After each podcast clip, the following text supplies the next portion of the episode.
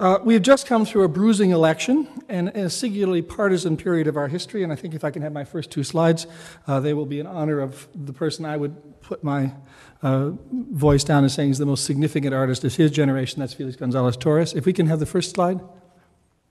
Do I, do I, do I just by myself? Ah, such power. Uh, now, if we can have the, if we can have the uh, lights come down a little bit. Uh, anyway, we have come through this election, uh, and as usual, it has been followed after everybody called each other all the names they could possibly think of and invented a few uh, by the call for bipartisan action, accompanied by the usual signs of hardening positions and factionalism, that is to say, hardening positions within both sides and factionalism internally, which makes me think that this is a particularly good time to talk about pluralism and its mechanisms, uh, and perhaps some of its costs, but also many of its benefits. In politics, polarization uh, becomes a, a, necessary part of activity for some people, but it also becomes pop- possible simply because it, is, it allows one to project one's own internal divisions onto somebody else. The things that may be wrong with you turn out to be wrong of somebody else, uh, the other side, and you conquer your own uh, disagreements with yourself by conquering them. The polarization of art is also a factor in our history. In the early phases of modernism, uh, which were rife with absolutisms, we had isms to begin with and manifestos beyond that. Um, I'm just going to show you. This is uh, two Felix Gonzalez Torres pieces. Uh, the, all of his pieces were untitled, uh, but this was called Untitled The Reagan Years. Uh, and that was, I forget what it's called, called Untitled, but it has some kind of political uh, uh, connotation because it's actually the red, white, and blue. And they're candies you can eat. This is just to, uh, again, on this sort of American theme um, because of the season, um, two versions of uh, the idea uh, proposed by the man who made the one on the far side, Jasper Johns, uh, that if one makes images of things he said the mind already knows, it's amazing what comes up in fact, how many things we do not know about them, how many extra resonances and different dimensions that they actually acquire. So, famously, uh, Jasper made this painting uh, in the mid to late 50s. He made a group of them. Uh, and they were at that time deemed absolutely and totally subversive.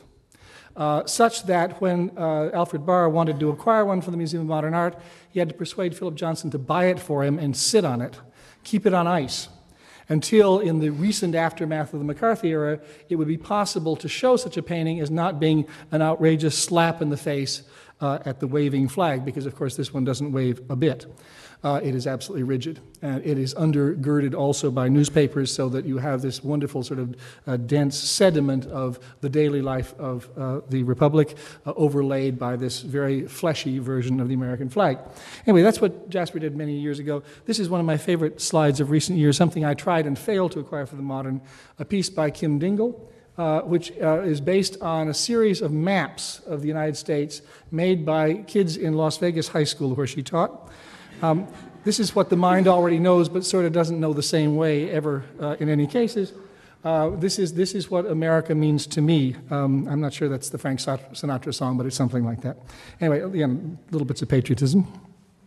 Um, this, by the way, a little bit more. Uh, these are other parts of America. These are other great painters who dealt with the vicissitudes and particularly with the internal contradictions of Americans.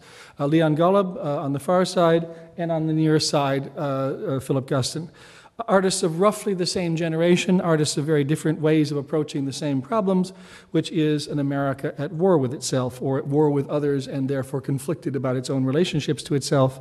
Uh, and famously, Guston, of course, made this happen by assuming the guise of the Ku Klux Klansman when in fact he was anything but. Um, and imagining what it would be like to, to roam the horizon uh, in a very difficult time the Nixon years. Uh, as a Ku Klux Klansman, Leon Golub, who reflected on the American use of surrogates in the wars that they fought overseas. And just to end this little political digression, but just to say that political art doesn't necessarily come with a, message. It comes only, again, with the contradictions built into it. On the near side, a piece not at all political, but it can show you how different things look in different contexts. This is Maurizio Cattelan, and I don't have the title with me, but it's something about wanting to be loved. Um, and on the far side, uh, a piece, a leftover of the Cold War called Them and Us. Now, I will use them and us as the uh, point to turn on my heel slightly and come back to the larger themes. The idea of them and us is powerful in art history, as I say, in particular moments where people write manifestos declaring what art ought to be from their point of view. Uh, and they also tend to ally these ought to be's with a series of other uh, justifications that buttress the ought to be, usually philosophical, often political.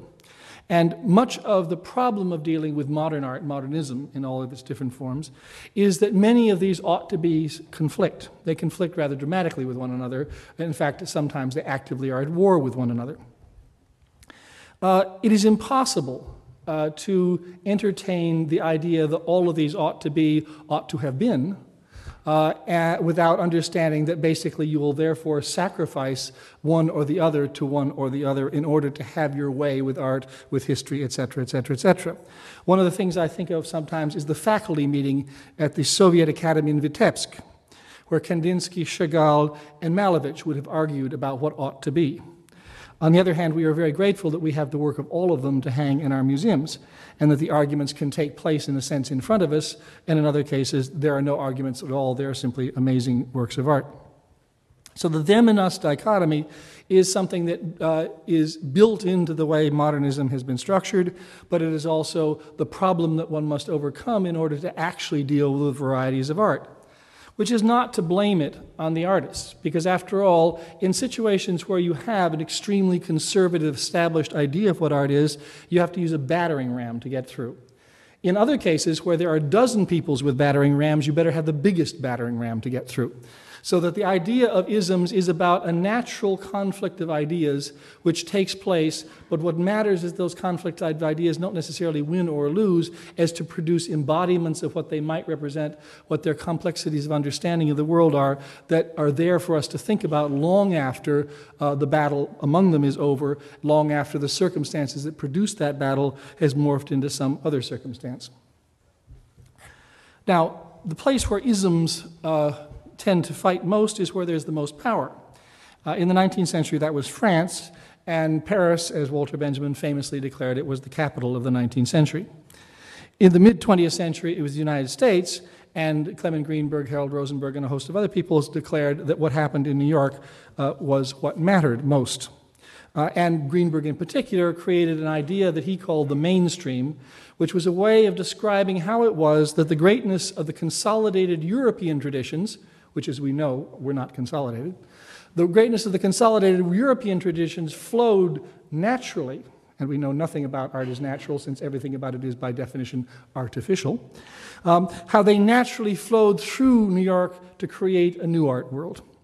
Now, if you look outside of John Baldessari's exhibition, which is a wonderful thing, I just got a little taste of it coming in, but just remember that John is one of those artists who did not make a million dollars at his first auction um, who probably didn't have a first auction until he was in his 50s, um, who has worked on the West Coast for a long time. He is, by the way, also one of those artists who disproves the notion that those who do, do, and those who can't teach, since he is one of the great teachers and artists that we have, and incidentally has gone back to teaching well past the point where there is any economic necessity for it. I would say that another artist, which is well represented in this collection, Wayne Thiebaud, is another example of this.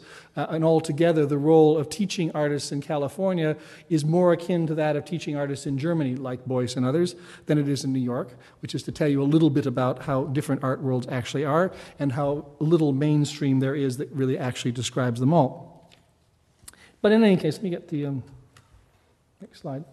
In any case, uh, the idea of the mainstream conveniently covered up all the ways in which the conflicts of art in the early phases were manifest. Uh, all the ways in which people actually didn't choose either or, they did and and. And they did the and and not only within groups, but within themselves, such that the first great modernist, by most accounts, Picasso, was contradicting himself within about seven years of having invented Cubism and contradicts himself uh, avidly, if you will, almost entirely in the next 10. 1914 is the date of the first neoclassical picture that he made, and Demoiselle d'Avignon is what, 1907. Uh, this is, of course, Women by the, sor- uh, by the, by the Source or by the Well. Uh, both belong to, uh, go to the Museum of Modern Art. And to go to the Museum of Modern Art and not read the disturbances in the field that these two pictures represent, and not read the arguments with himself um, Norman Mailer did advertisements for himself, Picasso did arguments with himself. Um, in any case, uh, not to read the arguments himself is to miss actually the substance of modern art. This is one example. Here's another two paintings by Francis Picabia, who, uh, in a funny kind of way, has become one of the most influential artists, artists of the last two decades, uh, although the most unexpected influential artist. It was commonly said that if indeed Picasso was the great painter of the first half of the 20th century, then Duchamp was the great artist of the 20th century because he undid virtually everything that Picasso represented. Uh, Picabia has had some great last innings. Uh, and as a fellow traveler uh, in early Dada with um, Duchamp, it's interesting that what he did was he devoted those last innings, and all of his innings mostly, to painting. He took the same perversities that Duchamp had, but he applied them to the problem of making interesting paintings which more or less belied their own value. Uh, he was deeply cynical which is a reminder that great artists can be cynical and that great art sometimes is cynical, and that when we use cynical in the least serious use of that word, that is to say, kind of cheap uh, scorn, uh, rather than as a critical device for calling into question uh, not only somebody else's pieties but our own, then you can understand the ways in which Picabia is, in a time where there have been altogether too many pieties, a remarkably tempting figure for a lot of young artists. Uh, for those of you who may not know this, uh, take one example. Uh, Philip Pearlstein, the American realist painter known for painting very sober nudes under very unforgiving light, is often thought by conservatives to be representative of a kind of solid, direct, observational painting of the kind that we, we meaning they, respect. Philip Pearlstein actually was a graduate student at the Institute of Fine Arts, where I have taught uh, until recently. Actually, I still teach there. Uh, and while at the Institute of Fine Arts, he wrote a dissertation, or a master's paper actually, on Picabia, and on particularly the perversities of Picabia. And if you look at Philip's recent paintings, you will find all kinds of Picabia esque anomalies and contradictions of imagery creeping into what people thought were safe realist paintings and that other people thought were boring realist paintings. So, in any case, he's a good example, just parallel on that, since I'm being a little digressive all across the board. Uh, the other great graduate student of the Institute of Fine Arts, who spent not uh, a few years as Philip did, but six, uh, was uh, Ad Reinhardt. And he too was a wonderful satirist. And inasmuch as he made some of the most sublime abstract paintings any painter has made in this country, he made some of the most uh, scathing political uh, and art political cartoons that anybody has ever done either. So the spirit of um, I don't know what you would call it is, a, a kind of a, a, spoiler spirit or a, uh, a, trickster spirit resides even in the most sober seeming or most uh, somber seeming artists. Uh, and of course, then, therefore, the relative uh, tricksterism of somebody like Picabia is relative only. That it should be, for example, a model of not only uh, Sigmar Polke, in whom one can see it rather obviously, but also in Gerhard Richter, who one cannot, is an indication exactly of how those little communities of uh, strangeness attract. This is another version of the same art historical problem. On the far side, Theo van Doesburg, and on the near side, Balthus. Um, how can you keep both of these artists in your mind at the same time? But the problem is that the images are very powerful, and once seen, one can't get them out of their mind. So they come to coexist de facto, even though logic or conviction may wish one or the other would go away. Or these. Uh, these are two images that represent, again, a kind of basic understanding of positive values in American art. Uh, as many people may not know, but is true, the first painting that the Museum of Modern Art ever purchased was this Edward Hopper that's right next to me. So it did not start with um, Picasso and Matisse, it started with an American painter, Hopper. On the far side, you have Walker Evans. And there is, if you read his biography, nobody stranger than Walker Evans. But he made these wonderfully empathetic pictures of a kind of straightforward American moment of the Depression era. But then I've been cheating because, of course, what I'm showing you is actually not Walker Evans, it's Sherrie Levine's copy of Walker Evans. And so all the authenticities in the photograph, at least conceptually, should have dissolved before your very eyes. Um, or this this is the mainstream, and I have gotten Greenberg on stage, so let's give him his moment. The idea of mainstream was that, as I said, that the great traditions uh, would, in a continuous flow, uh, uh, give supremacy to American art henceforth. And so basically, uh, you have all of the strands of uh, early modern art Picasso, Surrealism, Matisse, et cetera, et cetera, et cetera, flowing into Jackson Pollock. And once you have Jackson Pollock, you have that great American tradition, and all it needs now is to issue from its original statement, uh, and it would therefore do the work of continuity all by itself. Um, it is, of course, uh, is, again, uh, one of the problems of this is that the source for, uh, for um, Jackson Pollock was not primarily Matisse and Picasso and others, although Picasso did matter. It was primarily painters that uh, Greenberg himself loathed and many people had turned their back on, like Orozco and Siqueiros. Uh, so when you look at this picture and you see the grand continuity with Europe, you should certainly make at least uh, uh, allowances for a huge detour through Mexico City. Um, leftist politics, um, and a whole lot of other things like Thomas Hart Benton. Uh, and in any case, what Pollock represents is not the, the, the, summum of a certain kind of natural evolution of, of modernism, but rather one of those precise examples where somebody who misunderstood the wrong people came up with the right art. Um, and when I say misunderstood the wrong people, I don't think Orozco and Siqueiros were the wrong people, but I do think he misunderstood them. Um, and I do think he came up with the right art. Um, on the far side, a local uh, um, uh, artist of significance and an international one as well, obviously Morris Louis. Uh, how the drip becomes the stain and so on is the histories that are written into an American museum uh, landscape as far as you can see, although those of our generations are bitterly trying to enrich that writing without uh, obliterating it. Here are two examples, for example, of what somebody has done with Pollock and with stain painting. On the far side, Sigmar Polke, uh, in the spirit, if you will, of um, Picabia. Uh, and on the near side, uh, uh Tip Dunham. Uh, in, this, in this case, you have uh, relief elements, which are in fact the, the sort of styrofoam balls you find at fun fairs. Now, these are both homages to that kind of art and send ups of them at the same time, which is a reminder that if you have, on the one hand, truly good cynical art, you also can have some truly good insincere art that isn't cynical. And I will use as my authority on this uh, Stravinsky, who said uh, on, in his lectures at Harvard, he said, you know, most art is sincere and bad, but there is good insincere art that is sincerely good, or something on that order. Um, here again, the idea that one kind of art cancels another kind of art logically simply doesn't hold. Uh, there's a marvelous essay by Leo Steinberg called The Plight of the Public in Contemporary Art in which he describes the ways in which his growing affection for uh, Jasper Johns in the late 1950s threatened his deep devotion to abstract expressionism. How Johns's way of reframing the gesture, how Johns's way of evacuating the individual artist as protagonist of the picture, how Johns's Duchampian tendencies altogether uh, and his amazing kind of uh, reserve as an artist uh, was exactly the undoing of a devotion to the idea of an authentic, purgative, uh, direct statement, an expressionist statement.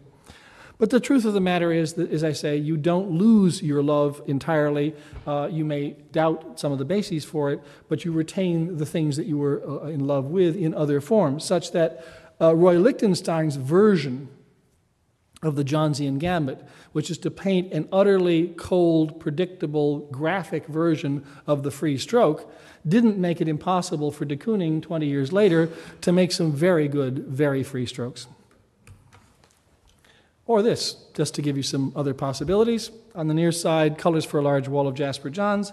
On the far side, a heavily Duchamp influenced Sherrie Levine. She makes her second appearance. And this is a suite of Kellyisms. Now, I, again, love Kelly's work. I have loved it for a long time. There was a time when I had to love it almost secretly. Um, because uh, Kelly was understood to be an important American artist, but a little too French around the edges.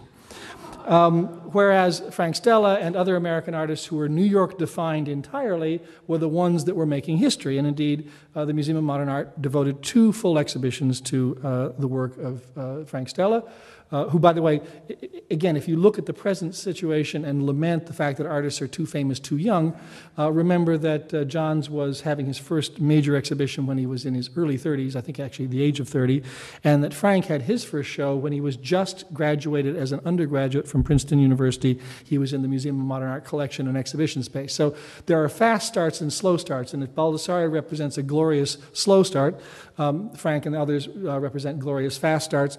Uh, Ellsworth is sort of in the middle. But in any case, uh, if I put Ellsworth up here, it is only to say that his work holds up even when it is lampooned, even when it becomes the model for something utterly different than it, uh, even when he is, in a sense, used as the foil uh, for other things of their own value. So this is a sympathetic version of it. Uh, this is Richard Tuttle. Uh, and I unfortunately couldn't find the, the right uh, slide for the, for the um, Kelly piece in this case, but there are things that you will remember from, from memory that rhyme with this perfectly.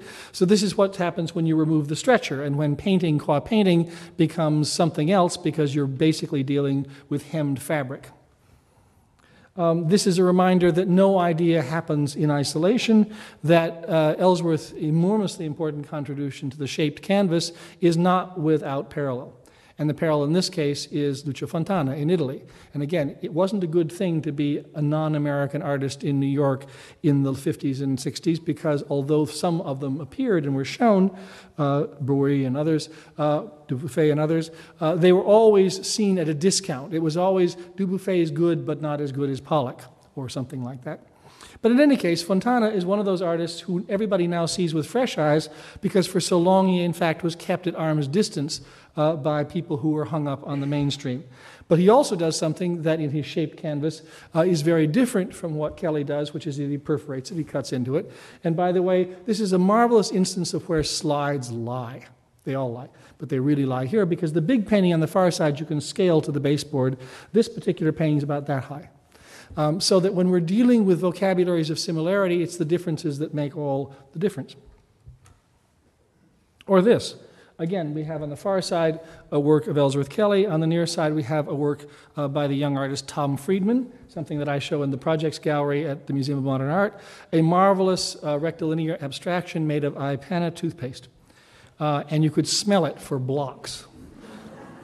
Now, again, I said I like easy pleasures. Uh, there's something uh, a little disconcerting about a toothpaste pleasure because it's the pleasure you wake up in the morning, but it, it cloys very quickly. And so the Duchampian, um, you know, Picabian aggression in this painting is it's too much of a nice thing in every possible way. And of course, being toothpaste, it never really dries either. So if you rub your shoulder against it, it, you know, sort of comes off. Anyway, so again, this is just a place with them games. Or this, two Kellys, Mike and Ellsworth.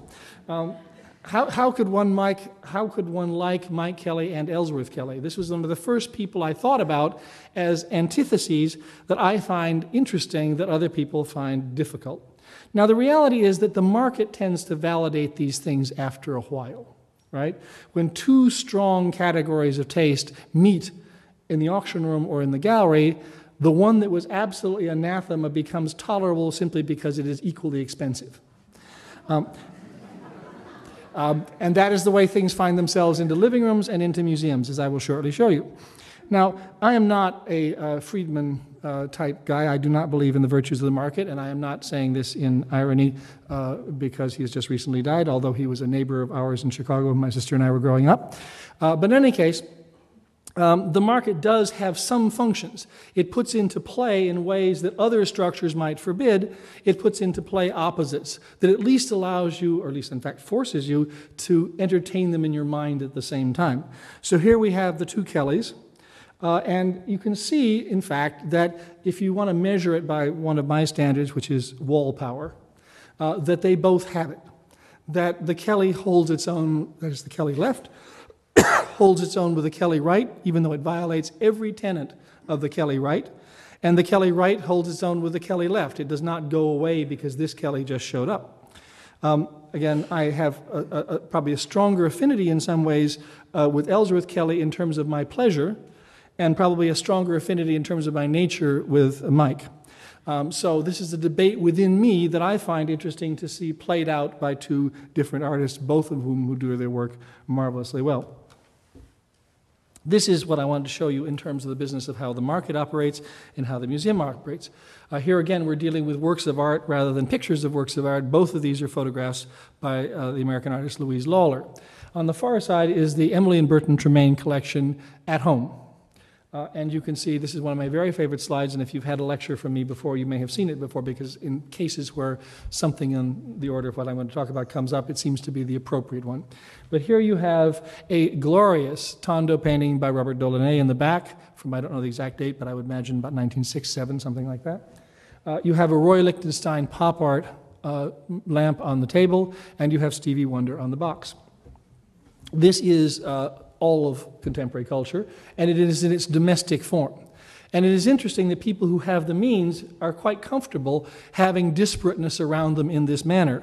But they sometimes then venture out into other circumstances where, if challenged on an exhibitions committee, a uh, trustee committee for collections, uh, in a lecture situation, they may actually be, uh, take positions harder than the ones represented by what they live with. Uh, I would all encourage you to take heart from the fact that Emily and Burton Tremaine uh, were quite comfortable living, living with disparateness. Uh, I am jealous of them. I wish I could too. Uh, but except for that, I think it is a very good example of how it is the learning process of collecting where you acquire things without trading away the things you had previously acquired that develops a complex consciousness of art and a complex way of relating to it.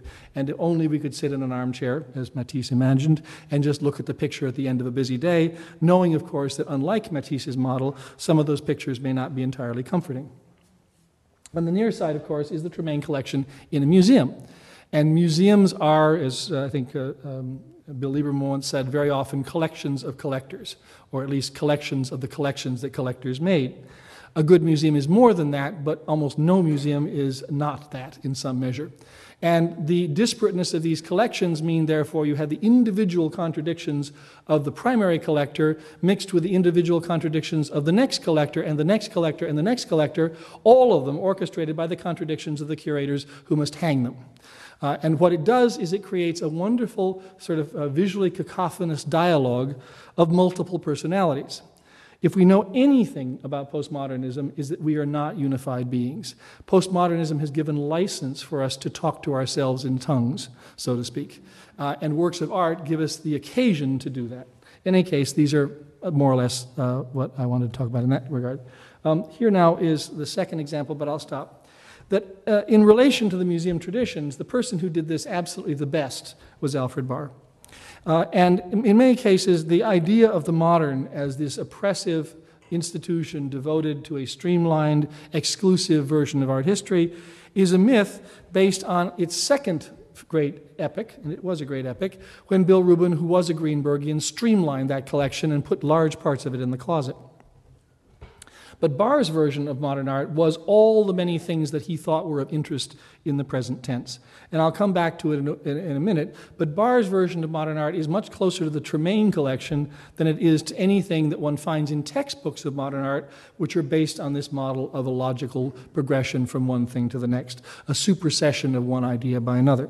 It is rather that art, because ideas do not supersede each other, because they phase in and phase out and come up again when repressed, that art history becomes so interesting. Now, if I sing Barr's praises and those of some collectors of this type, I will sing in particular uh, that of one critic and artist, Donald Judd.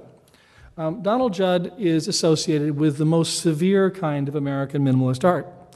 And it is also thought that that kind of art was, in the ideologically driven kind of art making, absolutely exclusive of other kinds of art, that only the purity of one form, the cube, for example, uh, could be dealt with, and everything else was an absolutely impossible to tolerate impurity. But the great thing about Judd was that he wasn't that way at all, in fact. He had, uh, in art historical terms, a roving eye. Uh, in art historical terms, uh, I say because he was in fact partially trained as an art history. He was a student of Meyer Schapiro's. He had been a philosophy student prior to that uh, at Columbia, and he had a critical and expansive mind. Now, if his eye was roving, it didn't mean it was any less discriminating. It saw a great deal and judged it very, very severely. A couple of the artists I'm going to show uh, in this uh, slide review are artists that he panned thoroughly, that I, where I disagree with him on his pan.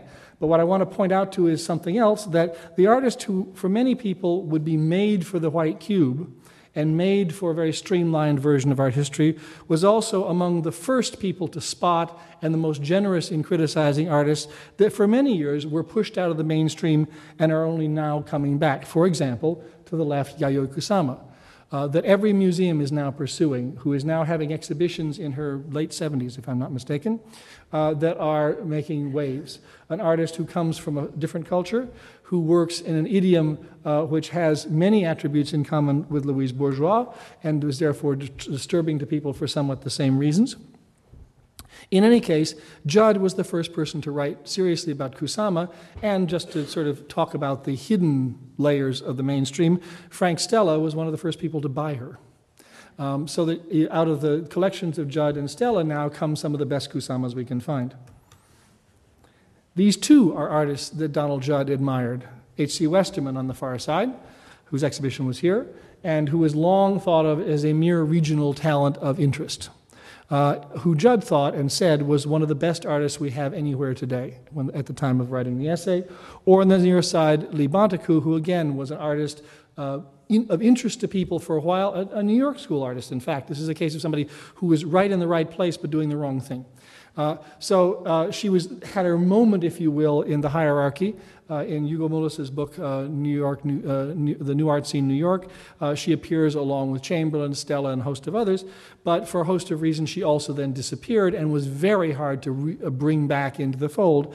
And the exhibition practice of um, a number of people has done that finally. this was the most surprising late entry in Judd's sort of um, pluralistic approach, uh, and that was Ilya Kabakov. Uh, the Russian conceptual artist, who was the last person, I believe, invited by Judd himself to come and make a permanent installation in Marfa. And the idea that a Russian conceptual artist who was nothing if not literary, when it was thought that mainstream American art was nothing if not anti literary, uh, uh, should be the person that uh, Judd would fasten on to make a full scale permanent installation equivalent to that of all of the other figures of the New York School, Oldenburg, um, uh, um, uh, Flavin, and others that uh, have situations at Marfa. Now, I'm going to change the slide menu a little bit and just put this up for a second. I'm trying to make an argument for pluralism on a simple basis. Uh, that basis is that we are, in fact, made of contradictions. Uh, and that if we do not acknowledge that we are made of contradictions, we can't be truthful about just about anything that we have to do with when it comes to art, not to mention other parts of our life.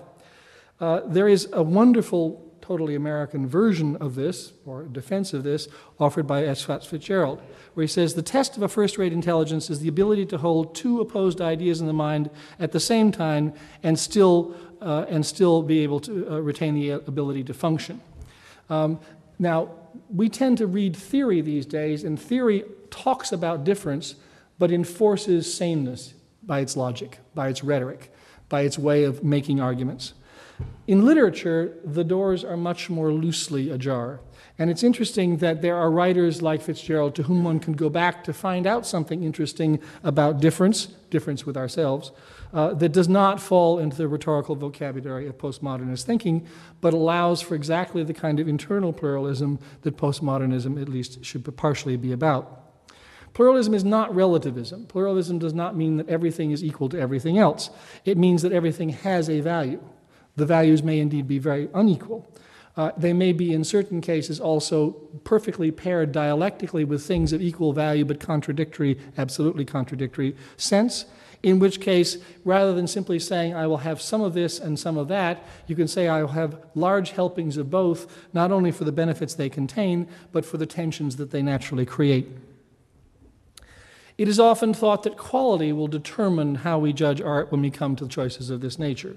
But of course, quality is not a thing, and I am certainly not a Kantian. Quality is really to say qualities in the plural again. There are different qualities to different kinds of art, and there are different levels of complexity and achievement in every one of them. It makes no sense to compare the quality of one thing to the quality of something that has a whole different sense of, uh, of what it is and why it is. One can only compare their degree of realization of those properties and possibilities inherent in them. And therefore, if you use the quality of Jackson Pollock to belie the quality of I don't know who, uh, a contemporary painter uh, of, of his generation, uh, you are taking a great big risk. If you use, for example, the quality of Ellsworth Kelly to belie the quality of Lucio Fontana, you're missing the boat. If you can see the quality in both and understand the difficulties both had, the things both achieved, and the things they did not, one is in much surer territory. In this case, therefore, I would say connoisseurship, another value uh, that is supposed to sort of settle matters, connoisseurship has to be carefully, delicately addressed. You cannot be a connoisseur in a dozen things. You can only be a connoisseur in those things to which you have sufficient access and for which you have sufficient time and interest to study. Now, that does not mean you cannot be connoisseur in disparate things, however. You can be an aficionado of Indian Rajput and Deccan and other kinds of painting and be very engaged in postmodern constructivist uh, work or something like that.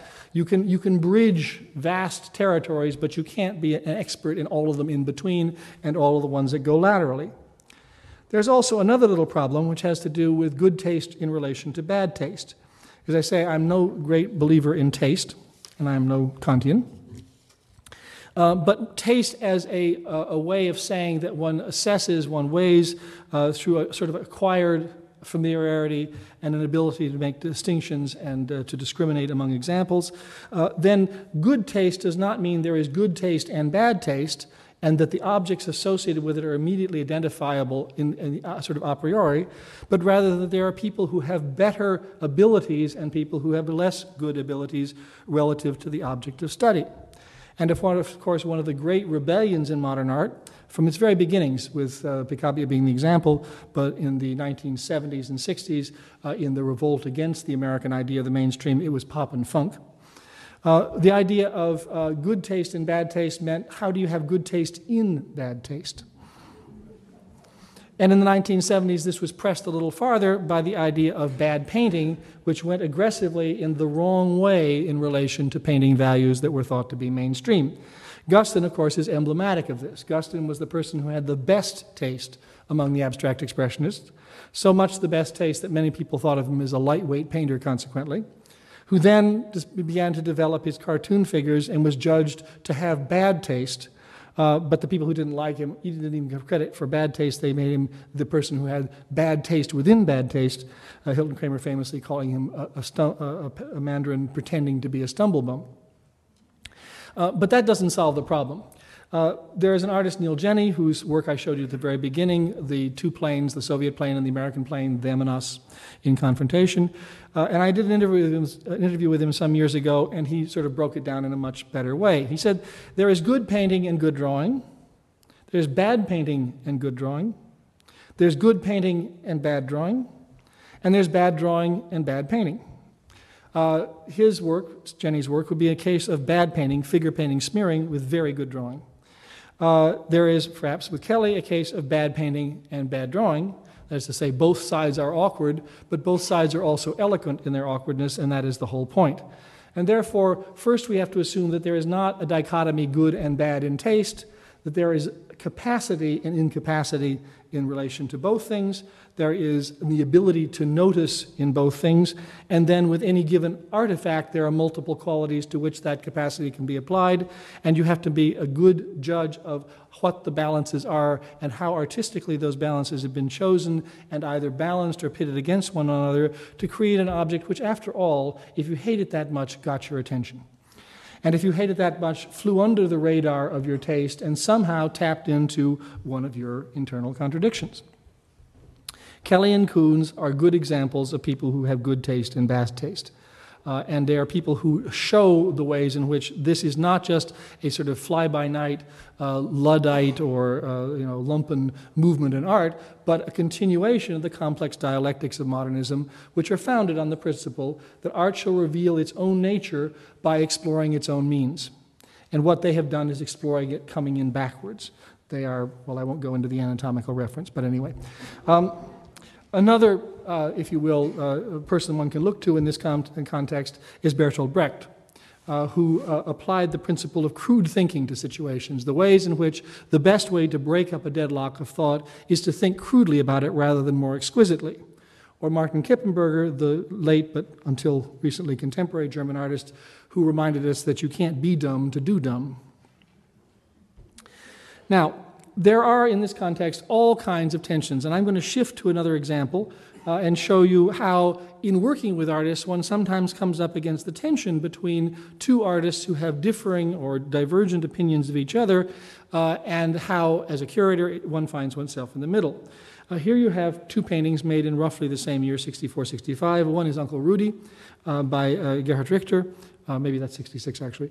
Uh, and on the far side, a painting uh, heavily influenced by Mark Rothko, although about as big as that, by Robert Ryman. Two artists coming from entirely different backgrounds. Uh, Gerhard Richter coming from East Germany, uh, having lived through the Nazi era, uh, having been a socialist realist uh, painter, and a successful one, by the way. Uh, and uh, Bob Ryman, who started out as a jazz musician, never took any art lessons. Gerhard took a lot. Started out as a jazz musician and learned painting by doing on the side. He also worked as a Museum of Modern Art guard, which is where he fell in love with Rothko simply by watching the installation of a Rothko show.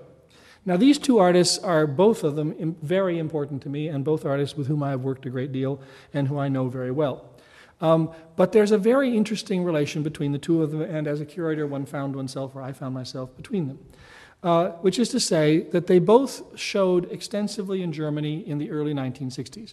Ryman was one of that group of artists, of which Richard Tuttle, uh, Carl Andre, and others were examples, who had actually better reception in Europe in their early phases of their career than they had in their own country. And one of the projects of museum people in recent years is, in a sense, to recover the missing part of American art history, which is to say, all of those artists who should have been in the mainstream but weren't, uh, who are now being finally caught up with by the American public and also who are finally being caught up with American art history, since that mainstream has to be entirely rewritten if one is to deal with it at all, by incorporating them fully. Thus, Frank Stella is a remarkable painter, but he's not the only kid on the block, and it's not just Ellsworth Kelly who's there with him. But in any case, these are two artists who showed in the same context, who are of roughly the same age. In fact, I think they're identical age. And the problem is something like this um, Gerhard Richter loves Ryman's work has always loved Ryman's work, um, partly because Ryman does the thing that he, Gerhard Richter, cannot do. Gerhard Richter is a uh, deeply skeptical man, uh, a seriously skeptical man, who does not feel that it is in him, or perhaps in the times, to make transcendent paintings, who does not feel that it is him or in the times to deal in simple terms with the material nature of painting who is anti positivist, not that Ryman is a positivist, but who is in all kinds of ways a philosophical painter in ways that Ryman is a, a, a painter with philosophical weight but not philosophical intention, if you want to put it that way. In any case, uh, Richter has always admired Ryman. Ryman has never known until recently what to do with Richter. He could not understand the diversity of styles. He could not understand whether indeed he was sincere about his work, and for Bob that is a value. Um, and altogether, he felt uncomfortable even though he understood his force. Uh, it was, I'll show you these two. This is, this, again, these are contemporary paintings, as are these. Two paintings from 1988, one from the Baader Meinhof series, October 1977, 18, 1977, which I, bought for the Modern. And on the far side, a painting which I wish I could have bought for the Modern, uh, of Bob Ryman's, also from 1988. Uh, at the Richter exhibition, to which Bob was invited because all artists who have had retrospectives at the Modern come to those events, uh, he walked through the galleries and he was op- his eyes were open for the first time to what Richter was as a painter. Since Bob's priorities are on painting, he has said over and over and over again, he said, there has never been a question of what to paint, but only how to paint. And Richter, conversely, has always, in a sense, thought there's always the question of what to paint and by what right one paints it, even though the how can be as many possible ways as you could imagine. And the discovery of Ryman, uh, by Ryman of Richter at this exhibition, was one of those situations where people who normally could not uh, have come to terms, uh, in effect, did come to terms. And it was after that, actually, that Bob had a retrospective in Bonn and that Gerhard and I went uh, in at very high speeds in a BMW, as you can only do in Germany, um, to go see uh, the uh, Ryman show. And it was interesting to walk through the Ryman exhibition and look at it, not with my own eyes, which I've been looking at Ryman since the early 1970s, but with his eyes, and to see how it is that that which was familiar to me was interestingly estranged and then reacquired, if you will, through, uh, Ryman, uh, through Richter's experience. Now, I'm going to just show these are just pairings. Uh, these are cases of pseudomorphism. A term which basically says that things that look alike are alike, except, of course, we know that if things look alike, they're not alike. Uh, the difference is built into similarity as well as being obvious when things are extremely uh, uh, various. Uh, and diverse. So here you have Marcel Duchamp's installation for the Surrealism show uh, of, I think, 19 something 40 about in, in, New York. And on the near side, you have uh, Eva Hesse's right after. excuse me, hang up. no, excuse me, it's right after. Um, now, I'm just going to go through some slides and just say a few simple things, and then I will get in under my hour, and you can go wherever you need to go. Although I'll say I'd be happy to respond to challenges, respond to questions, whatever, later on. Anyway, um, these are some artists I have found that I'm interested in, despite the fact that I uh, try, uh, in some ways, to fend some of them off, or have tried to fend some of them off. But I learned something from my own experience of exposure, something that's connected to what I just said, which is if something really irritates you, that it has identified a node in your consciousness. Sorry, that has identified a node in your consciousness. Uh, the things that don't interest me are things that just are blandly okay. They can be expensively okay, they can be brilliantly okay, they can be beautifully okay, but they're just okay. Uh, things that are really not okay or things that are really exceptional in some other ways are the ones that I understand to have identified something that is a potential in me. Uh, it may be a potential I would prefer not to discuss with my family and friends, but it is a potential. Uh, and one should know about these things and explore them, and one of the things about art is that one can. Uh, in this respect, I'd like to say two things uh, in terms of the role of a professional in this matter. What does somebody who has espoused what I've espoused here uh, do against the charge that one has a public responsibility to choose the best? Not to pollute the culture with dubious things, not to foist off your own little quirky uh, favorites on people who have uh, less time to devote to this and should not be led astray or should not be given trifling things one way or another. Um, there is some truth of this. Uh, and there are indeed uh, trivial exhibitions made all the time. Uh, there are distracting exhibitions all made all the time. But you can tell the difference between one which you don't like, as I said, liking being not a very interesting term, one which you don't like, which is made sincerely or insincerely, in order to say this exists. And if you, if you will give it the time, you will get something back from it. And in relation to this, I would simply like to quote a model uh, given to me by Rona Roob, who was Alfred Barr's last major assistant before his full uh, departure from the museum, and who was for many years thereafter uh, the archivist of the Museum of Modern Art. Uh, she recalled talking to Barr at one point where he said he thought the role of the museum director, or museum curator, excuse me, was to operate like the big city editor, excuse me, like the editor of a big city paper. That the decisions that the editor makes is what to print and also in what form it appears. Does it appear as news, or does it appear a reportage, or does it appear with editorial content? Does it appear with deep analysis, or does it appear as a kind of notification that such and such is, is there? The idea that what museums should do is that they should bring the general public into the level of information that people who are specialists have, which is what reporters do do uh, that it should open up a public dialogue and become a forum for ideas rather than an exponent of a theory of what those ideas should end up uh, being or what things, where culture should end up going, is a very different model than the model of the mainstream, which is again why I think the Barr model of the museum director and museum curator is infinitely preferable to all those versions of the director and curator that we inherited from uh, Clement Greenberg. And the fact that people have changed their ideas and no longer support color field painting but believe the text and grainy photographs are truth above all else uh, makes no significant difference. The idea of an open, pluralistic, eclectic, what have you, view of the world, which is at the same time dialectical and not relativistic, is what I am hoping to propound or to uh, hold forth. And I will use again Judd as an example of an artist who did this. Or in a simple other variation of this is, let me give you some others. Here are two people who question painting all in making it Daniel Buren on the far side, and on the near side, um, uh, uh, Gerhard Richter's very close friend, Blinky Palermo. Uh, the point is that neither of these are really paintings. One of them is awning material, standard awning material, and the one on the near side is the so called Stoffbilder, which is basically a painting made out of uh, yard goods. Um, these have all the attributes of what we would think of as a certain kind of hardcore modernist painting. Uh, but in fact, they are Duchampian gestures but also they're not just Duchampian gestures because they are also really paintings. And the idea that when Duchamp trumps one thing, the other thing rolls up and goes away, is not true. What happens is that every Duchampian gesture has also bred its own genre of the thing that it was in part intended to satirize. And Buren and Blinky Palermo and others are examples of this. Incidentally, here again, Kelly comes up as a very, very prescient artist because he made, in about 1950, also a painting out of pure stretched fabrics with no painting whatsoever. Uh, or these two artists, uh, last year's uh, fall season at MoMA and this year's fall season at MoMA. Artists who like and respect each other very much, but could not be further apart from each other in some dimensions, quite literally in three dimensions, uh, but at the same time also feed off the same traditions of Cubism and Surrealism in order to create an extension of the modernist tradition, but in particularly the case of Elizabeth Murray, an extension which could not in any way be foreseen by the theories of the mainstream uh, for a host of reasons I won't go into here.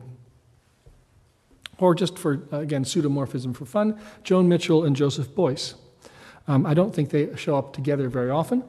Um, but if you actually look at the way this kind of swelling, uh, flexing, uh, but loosely so, uh, a kind of geometry appears, it's interesting to see that they're actually not so far apart. And I, at least, again, I, I do have a secret life as a painter. Uh, and I have looked at both of these and wondered, I wonder how I could do that better. Um, two artists dealing with the same subject, and you could throw Richter in on this one as well. Uh, warplanes. Uh, on the near side, Roy Lichtenstein again, and on the far side, Vija Celmins.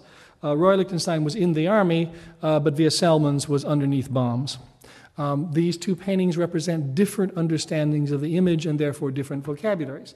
To speak of them together is to tease out those differences rather than to compare them invidiously one to the other for superiority. Or this, I think, kind of fun. Uh, the uh, American painter Alex Katz, who has uh, made painting after painting after painting of his very beautiful wife, um, Ada Katz, who is beautiful in part because she is so supremely intelligent in every painting. She's the last uh, thing you would think of in terms of the passive female model. Um, she's everything but. And yet he has reinvented the idea of the female muse by using this utterly urbane uh, American uh, figure. Uh, and on the far side, you have Jim Nutt, Midwestern painter, who has taken the vocabulary of, among others, uh, John Graham, of uh, Miro, uh, and others, and to make another version of American womanhood. Now, I'm not going to get into the gender politics of this right now. Somebody may want to with me later, but suffice it to say that both of these artists are conservative artists in terms of what they do. Both of them make fresh and thought provoking paintings. Or this, just in terms of legs and detachment, Susan Rothenberg on the far side and Bob Gober on the near side. Um, I have said this also before, but I'll risk saying it again. Uh, the Gober is often uh, underestimated, if you will, in terms of how provocative it is. It is, of course, a gesture in space, an absurd gesture in space.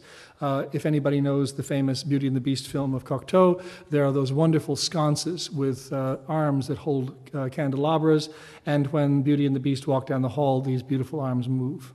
Okay? So, in one way, this is a Cocteauian or surrealist gesture.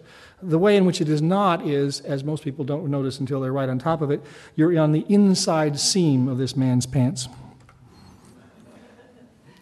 Other contradictions. Uh, contradictions in relation to craft. Uh, it was long thought that crudeness was authenticness, that craft was a sign of a kind of inauthentic preoccupation with effect, of mere uh, decorative beauty, of mere uh, luxury, if you will, of materials. Uh, but here you have two artists for whom the idea of exceedingly high levels of craft are essential and the intention behind it almost diametrically opposed. Uh, Martin Puryear on the near side and Jeff Koons on the far side. Martin Puryear, who does this himself, and Jeff Koons, who farms it out. Uh, to think about not the image per se, but this relation to craft and to the idea of what it means to truly make something in relation to a whole tradition of modern art for which fabrication or uh, you know, sort of Im- improvised methods of making were the preferred uh, mode, uh, both of these artists challenge it. Both of them also, in a sense, are advocating a conservative, quote unquote, position in relation to the avant garde, now dated avant garde idea of the opposite, but they are thought provoking to me at any rate because they do. This is one of my, uh, again, favorite kinds of things. Uh, this is another case of an olfactory delight. Uh, these are two simple spheres, ideal pure forms. Uh, the one on the far side is made out of I don't know how many sticks of bubblegum, uh, chewed by Tom Friedman, and then licked so that you can stick it to the wall. Um, it also smells all over the gallery, just the way his toothpaste piece. The other one are two dumb balls. Me go back to you know Kippenberger's "You can't be dumb to do dumb." Uh, two dumb balls of David Ireland, the West Coast artist, uh, who uh, simply would take a lump of cement and toss it back and forth between his hands until it f- took the form of a perfect sphere. This is a platonic shape, basically. It is a Zen exercise. It is an absolutely beautiful form, uh, but it in a sense, means nothing other than its genesis, nothing other than the way it is to have that thing in your hand. Whereas the uh, Friedman one is obviously satirical and other dimensions. Uh, just the, in terms of the uh, degradation of materials or the idea of the A form, which is very po- popular these days on the far side, a photograph, which after all also is a work of art by Hans Namuth of Jackson Pollock scattering paint, and the near side, Mike Kelley uh, doing a photograph shoot of the regression to childhood playing with one's feces. Uh, this is a satire on the part of Kelley of the idea of creative regression. What people don't understand with Kelley is that he too actually has a very critical attitude towards the myth of the unfettered artist. He's made works of art which are devoted to the idea that you explode the proposition that artists are like criminals. And that, in a sense, makes them the outlaw within the society and marvelous and romantic. Uh, he did this by creating a long corridor of faces with thinkers from Nietzsche to uh, the classics and on up and down, uh, saying things that equate the artist with the criminal. And at the end, he had a painting, depended on the town, of a local serial killer incarcerated who had taken up Sunday painting to point out the ways in which artists are not criminals and criminals, in fact, are not artists. Therefore, when you look at the offense of this, the offense of this, in fact, is a critical activity addressed to the myth that goes with the idea that what Jackson Pollock was doing was finding his primal state. This is again two works of art, just opposites uh, uh attract, but this time the opposites attract by similarity. One is really de Kooning, and one is really, really not de Kooning, but really Sherrie Levine. Um, they're both actually pretty good drawings. Um, or this, another Mike Kelley. I, scatological things seem to have me this evening. Uh, but this is a disorganized body. And on the near side, Nancy Rubins, uh, who has made this marvelous uh, sort of Baroque uh, thing out of mattresses and expensive layer cakes. Or these, uh, Alicia Skabich on the far side and um, Kara Walker on the near side, uh, artists who indulge in the grotesque. Now, a lot of what I've showed you is the grotesque, and I'm not going to go back in the next minute or two to my theories of the grotesque, but simply to say that the grotesque is where contradiction is the engine for art making. And that is why, as Thomas Mann said, it is peculiarly modern. This is uh, a version of uh, uh, suit, and this is Maurizio Cattelan having his fun with Beuys and two other artists on the near side, uh, uh, Tom Friedman, on the far side, Charlie Ray, playing with the same type of situation. Here, Tom Nozkowski, an abstract painter, and here, Jim Nutt, uh, a, realistic painter, or not a realistic painter, but an image painter, uh, dealing in the same vocabulary but doing utterly different things with it. Or here, uh, t- uh, this is, by the way, a lampoon. You'll see it says Yale on his t shirt there. Uh, this is the lampoon of mainstream painting by Peter Saul. And on the far side, Jasper Johns, who has become a mainstream painter, quoting Picasso, who is the source of the mainstream, in something that's every bit as funky as the Saul. And this is the blank, and I will just say the last two remarks, or three. Um, I've tried with examples and with arguments to basically advocate the notion that one should, in fact, look out, seek out art that is antithetical or seems to be antithetical, incommensurable, or seems to be so. Uh, one should remember in the matters of taste that as much as taste matters, appetite matters. I am not interested in the taste of people who have no appetite. People who have appetites tend to eat things that are good for them and bad for them. Uh, they tend to eat more than they actually need, but they also tend to learn from something from the experience that in the world that we're dealing with, people with fastidious taste and small appetites tend to move very fast because they can give out certainties. But sooner or later, people with uncertain taste but big appetites will find their advice unsatisfying. Um, I will simply uh, argue that you will cut your losses and save time if you listen to people who have, have appetites similar to your own, and I'm thinking of it in magnitude, not necessarily uh, particular things, uh, and tastes dissimilar to your own. Um, I will also then pick one last example. Uh, the last example is to cite uh, scripture from my point of view, uh, which is to cite Walt Whitman. Now, a lot of theoretical discourse, as I say, is now borrowed from German uh, and French philosophical traditions, all of them very interesting, borrowed from philosophy and the social sciences, linguistics, etc., etc. But literature, and indeed American literature, has a lot to be learned from. And if you go back to the song of myself, of Whitman, you will find much that is very helpful in pluralistic times, much that is very helpful in divisive times. After all, he was writing on or around the American Civil War. He was writing at a time when many people thought civilization couldn't sink any lower than New York City, uh, and so on down the line. He was also, by the way, a Brooklynite. And one of the lead lines in the Song of Myself is Do I contradict myself? Very well, then, I contradict myself. I am large, I contain multitudes.